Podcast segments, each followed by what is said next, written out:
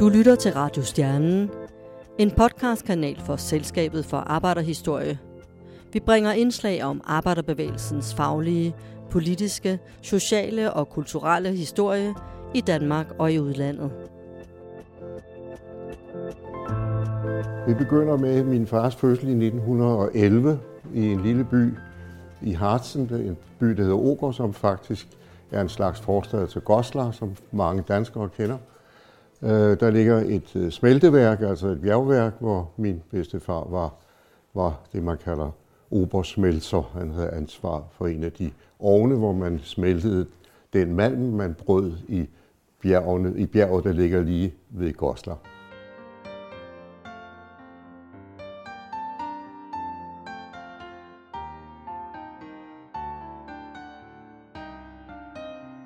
Men som sagt, min far bliver så født i 1911, det vil sige tre år før Første Verdenskrig, og øh, går så i skole, vokser op i, i, i under Første Verdenskrig, hvor han fortæller, at læreren ofte bad dem om at rejse sig op, og så holdt han en lille mindetale om en af fædrene til en af drengene i klassen, som var faldet i krigen.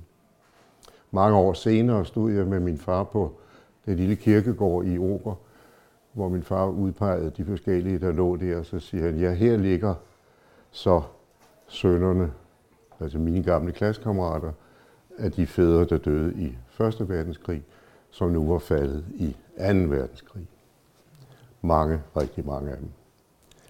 Min bedstefar havde meget hårdt arbejde, fordi det var jo virkelig øh, meget, meget svære tider, øh, både før og efter og, øh, og under øh, Første Verdenskrig. Han havde faktisk to jobs. Udover et fuldtidsjob på værket var han også skovarbejder. Nåede ikke engang hjem og spise, som min far fortæller, hvordan han bragte mad ud til ham. Min far vokser så op og kommer til ikke at skulle arbejde på værket, for det viser sig, at han er meget dygtig i skolen og får så lov til at få en anden uddannelse, for ellers endte alle på værket på en eller anden måde. Det var ligesom stedets arbejdsplads. Så han blev uddannet i, i, i lager- og kontorarbejde, altså det vil vi sige i Danmark, i, i, øh, i brugsforeningen og i, i sygekassen i, i Goslar. Og der boede han hos sin onkel, som var øh, formand for, for en, en fagforening og meget og politisk aktiv. Og der bliver min far ligesom vagt, men de er jo øvrigt socialdemokrater stort set også på værket alle sammen. Han bliver så aktiv i, i, i bevægelsen, bliver leder af, af ungdoms, Socialdemokratisk Ungdom i Harts-området, og øh, bliver også kandidat til rigsdagsvalget i, i 32.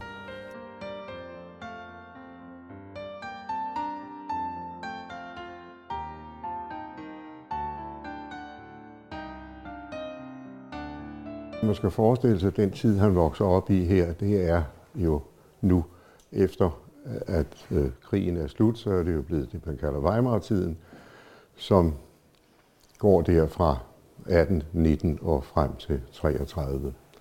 Men det er jo en meget, meget urolig tid, hvor der er frikorps, der stadigvæk huserer rundt omkring bevæbnet frikorps. SA begynder at marchere. Der er det ene kupforsøg efter det andet. Udenrigsminister Rathenau bliver skudt på åben gade i Berlin i 22, og i 23 laver Hitler sit opstand i, i øl, ølkælderen i, i, i, i München. I 23 er der så også den store hyperinflation, hvor pengene jo altså mister værdi fra det ene minut til det andet. Så det er en meget usikker tid. I 1931 bliver nabobyen en vigtig brik i nazismens opblomstring. I 1931 der samles SA med Hitler i spidsen i en by, der hedder Bad Harzburg. Og øh, her marcherer SA i gaderne. Det er så et manifestation af, af nazismen og af andre højreorienterede partier og store industri, som her for første gang virkelig samlet markerer sig som noget, der kommer til at, at hedde Hartsburger Front. Når man ser billeder der fra byen, det, Der er hagekorsflag fra alle offentlige bygninger, fra kirker og så videre. SA-folkene bliver samlet på en stor eng uden for byen, hvor de bliver velsignet af kirken og så videre. Så det hele det kører. Og det har min far selvfølgelig også oplevet, og det har jo yderligere tændt ham i modstanden mod, mod alt det her. Udover Socialdemokratiet som sådan, så har Socialdemokratiet etableret sig med noget, der hedder Schwarz-Rot-Gold. Og det er Schwarz-Rot-Gold, det er det tyske flag. Det flag, de også har i dag, som blev indført i Weimar-tiden.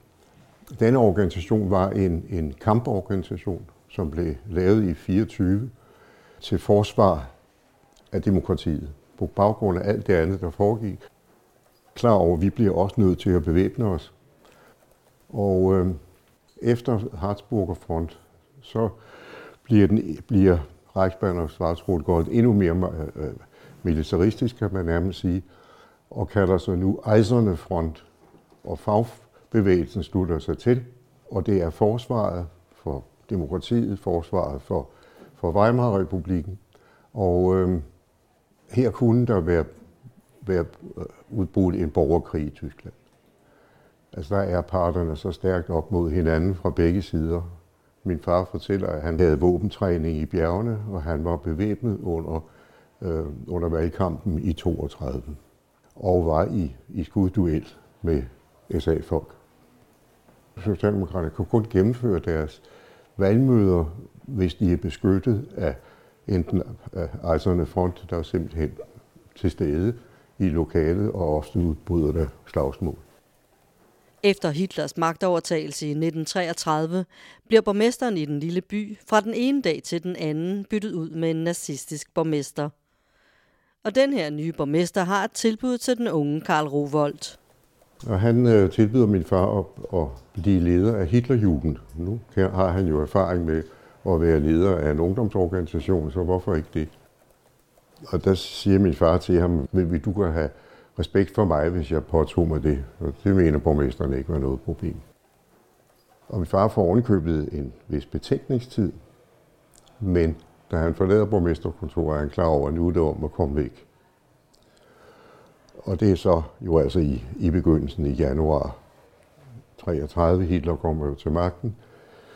Men 30. januar 1933, den samme dag, hvor vi har kanslergade for livet i Danmark. Meget interessant, fordi her skiller, her skiller tingene jo i den grad, øh, hvor vi får en social revolution og forsorgssystem i Danmark, der får man nazismen i Tyskland. Men øh, min far tager så op og melder sig til øh, en, en socialdemokratisk modstand, der har samlet sig i Hamburg, og øh, kører så på cykelkurertjeneste, fordi allerede nu begynder socialdemokratiske ledere og fagforeningsfolk at forsvinde, bliver taget, sat i koncentrationslejre. Øh, og det min far gør, det er, at han kører ud med penge til de efterladte familier, til de her partifolk eller, eller fagforeningsfolk. I juni 33, der bliver Socialdemokratiet forbudt i Tyskland. Så fra den dag, der er det altså illegalt arbejde. Og så efterhånden dem, der er knyttet til den der øh, socialdemokratiske organisation i, i, i Hamburg, bliver langsomt sendt over grænserne til Danmark og til Holland. Og min far er så en af dem, der bliver sendt afsted til Danmark. I forbindelse med den danske øh, socialdemokrati og, og, og, og, og fagbevægelsen øh, kommer han over grænsen og kommer til København og opsøger Socialdemokratiet. Han går op til H.C. Hansen, som var var partisekretær på det tidspunkt, og bliver anerkendt som tysk socialdemokratisk flygtning. Karl Rovold er faktisk heldig, fordi han er socialdemokratisk flygtning, og ikke jøde eller kommunist. Den socialdemokratiske danske regering har stor sympati for de flygtende tyske socialdemokrater, og der oprettes endda en fond, der skal hjælpe dem. Tyske jøder og kommunister, der på samme tid prøver at redde sig i sikkerhed over den danske grænse, bliver ikke just modtaget med åbne arme. Et fortal får allernådigst midlertidig ophold, kommunisterne må love ikke at lægge statskassen til last, og de jødiske flygtninge må love hurtigt at finde et andet opholdsland. Allerede i 1933 hænger den nazistiske skygge tungt over lille Danmark, og politikerne ønsker ikke at provokere den store aggressive nabo.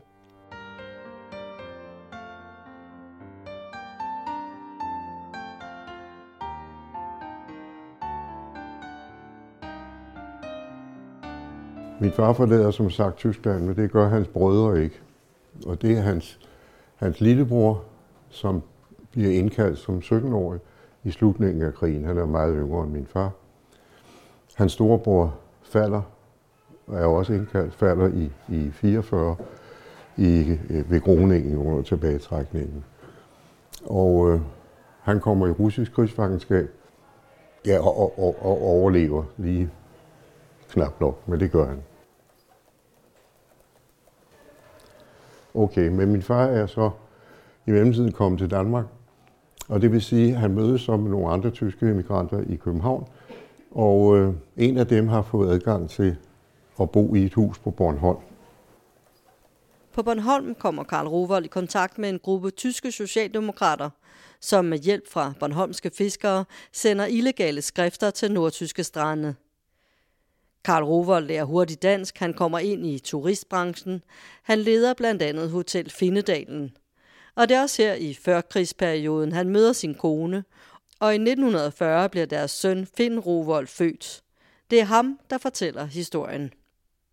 Efter et kort ophold i København bliver situationen i 1944 så tilspidset, at Karl Rovold flygter til Sverige.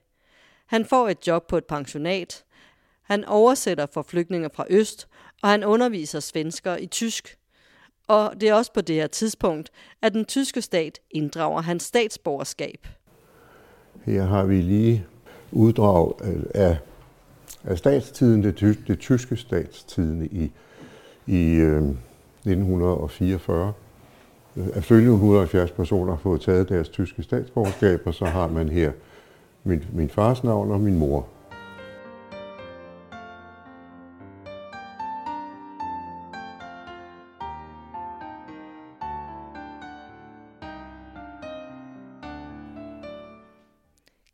Er forbi, og i 1945 kommer Karl Rovold tilbage til Danmark, hvor han strander i København uden mulighed for at vende tilbage til Tyskland på grund af efterkrigstumult. Sammen med en gruppe andre strandede tyske socialdemokrater danner han i ventetiden SPD Danemark. Og den stiftende generalforsamling sker i Rømersgade i Arbejdernes Forsamlingshus, den bygning, der i dag danner rammen om Arbejdermuseet. Karl Rovold involverer sig i arbejdet med tyske krigsflygtninge. 250.000 er endt i Danmark på flugt fra blandt andet russiske soldater. Med hans egne erfaringer som flygtning i bagagen, bliver han hurtigt ansat som leder af oplysnings- og kulturarbejdet i den danske flygtningeadministration. Og det arbejde fortsætter frem til 1949, hvor de sidste flygtninge forlader Danmark og vender tilbage til Tyskland. En af Karl Rovolds gode venner og medflygtninge er Fritz Bauer, en socialdemokrat, jøde og homoseksuel, en tredobbelt uheldig kombination i Nazi-Tyskland. Bauer vender i 49 tilbage til Tyskland og bliver generalstatsadvokat i delstaten Hessen. Og det sker i en tid, hvor Tysklands afnazificering er gået fuldstændig i stå efter Nürnberg-processerne. Men, men det vil Fritz Bauer ikke finde sig i, og han siger, at alle dem, der direkte har været involveret, skal vi altså have fat i. Og han laver så det, man kalder Auschwitz-processerne, som, hvor de begynder forfra, og en masse bliver dømt. Og, og, og hele, man får, får, får vagt hele den der tilbageskuen øh, overvejelser i Tyskland om, hvad var det, og hvor var vi selv. Øh, men hvad der vigtigste er, at han er den, der finder Eichmann. I stedet for at give besked til en nazificeret tysk efterretningstjeneste, giver Bauer besked til den israelske efterretningstjeneste, som forhentede Eichmann til Israel for at få ham dømt.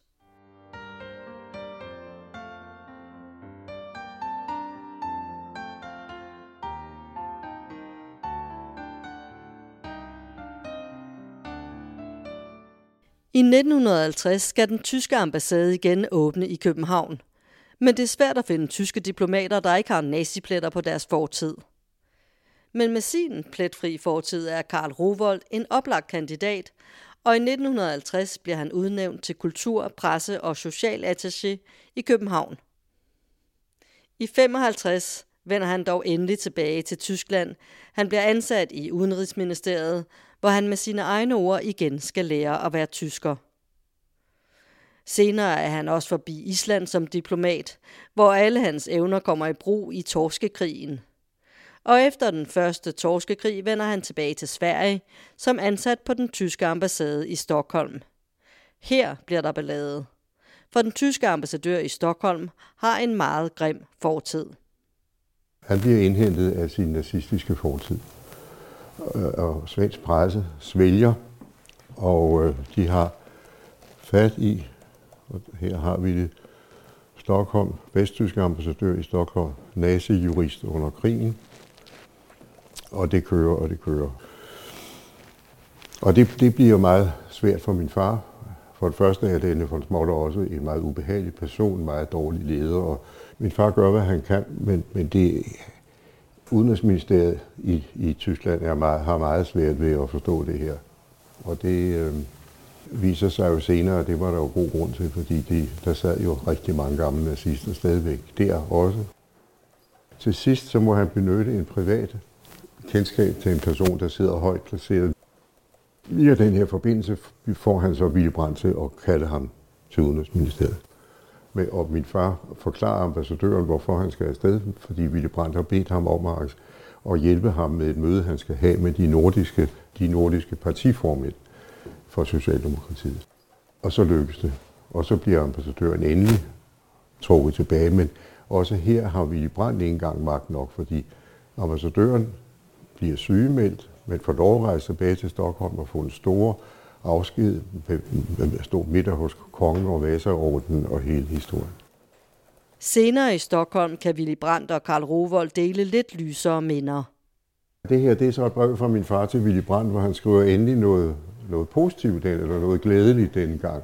Og det er, at det, der er sket, det er, at man har fundet Sopade-arkivet i Stockholm. Ja, og hvad er Sopade-arkivet? Jo, Sopaderne, det var det Socialdemokraterne kaldte sig i immigration. De største, eller den øverste ledelse af Socialdemokratiet flygtede til Prag allerede ved magtovertagelsen i begyndelsen af, af 33. Og var i modsætning til en del af partiet, der blev tilbage og prøvede at fortsætte et samarbejde. Og derfor kaldte de sig, i modsætning til SPD, kaldte de sig sopaderne. Nå, men det arkiv har været væk, men, men, men var så ind i Sverige. Og der skriver min far så, at, at det er så det glædelige, og jeg synes, du skal udpege en til at komme og tage imod dem, og det ender med, at det bliver Willy Brandt selv, der øh, tager imod det sammen med, med min far. Karl Rowold vender tilbage til Island, til hvad han tror bliver en fredelig udstationering, men han ender igen midt i storpolitikken med den tredje torskekrig. Og så i 1973 går Karl Rowold endelig på pension efter et langt og begivenhedsrigt liv, og han trækker sig tilbage til Bornholm. Og der har han så 20 gode år sammen med min mor om sommeren, og så i København om, om, om vinteren. Karl Rovold dør i 1993. Samme år dør hans kone Ragnhild Sachmann, som han mødte på Bornholm i 1936, og som han blev gift med samme år.